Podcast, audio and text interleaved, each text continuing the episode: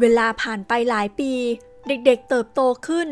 และแล้วโชคชะตาก็พาให้เด็กๆ วนกลับมาเจอกันอีกครั้ง เมื่อพลายแก้วที่บวชเป็นเนนแก้วอยู่ เดินทางกลับมาสุพรรณบุรีเพื่อเรียนวิชา ในที่สุดเพื่อนวัยเด็กก็เวียนกลับมาเจอกัน จากความใจบุญของนางพิมพ์ ที่เมื่อไปทำบุญก็ได้เจอกับเนนหน้าตาคุ้นๆที่เคยเล่นกันในวัยเด็ก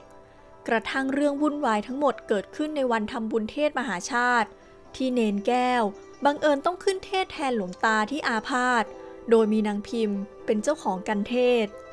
ในขณะที่ฝ่ายนางพิมพ์ศรัทธาถึงขั้นถวายผ้า ฝ่ายเนนก็ถึงกับจิตใจว้าวุ่นไม่เป็นอันสวด เพราะความสวยบาดใจของเพื่อนวัยเด็ก จึงต้องจัดมนมหาละรวยไปสักบทสองบท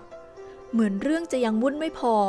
เพราะฉากนี้มีขุนช้างที่เลงนางพิมพ์อยู่มาผสมโรงเข้าไปด้วย ขุนช้างเข้าร่วมทำบุญ โดยหวังว่าให้บุญหนุนนำได้เป็นคู่ครองกับนางพิมพ์ตลอดไป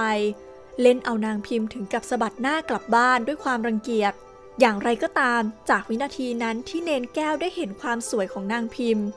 เนนก็ไม่เป็นอันบวชเฝ้าแต่หาวิธีเวียนไปมาเข้าหาสีกาอยู่ร่ำไป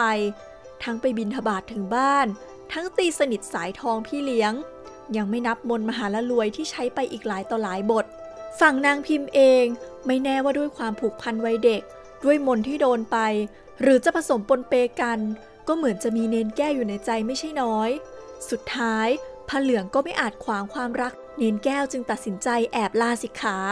ตามมาด้วยการนัดพบกันในไร่ฝ้ายที่พลอดรักแรกของทั้งสอง ที่แม้ว่านางพิมพ์จะสนใจพลายแก้วไม่น้อย แต่นางก็พยายามห้ามปรามไว้ ไม่ให้พลายแก้วเกินเลย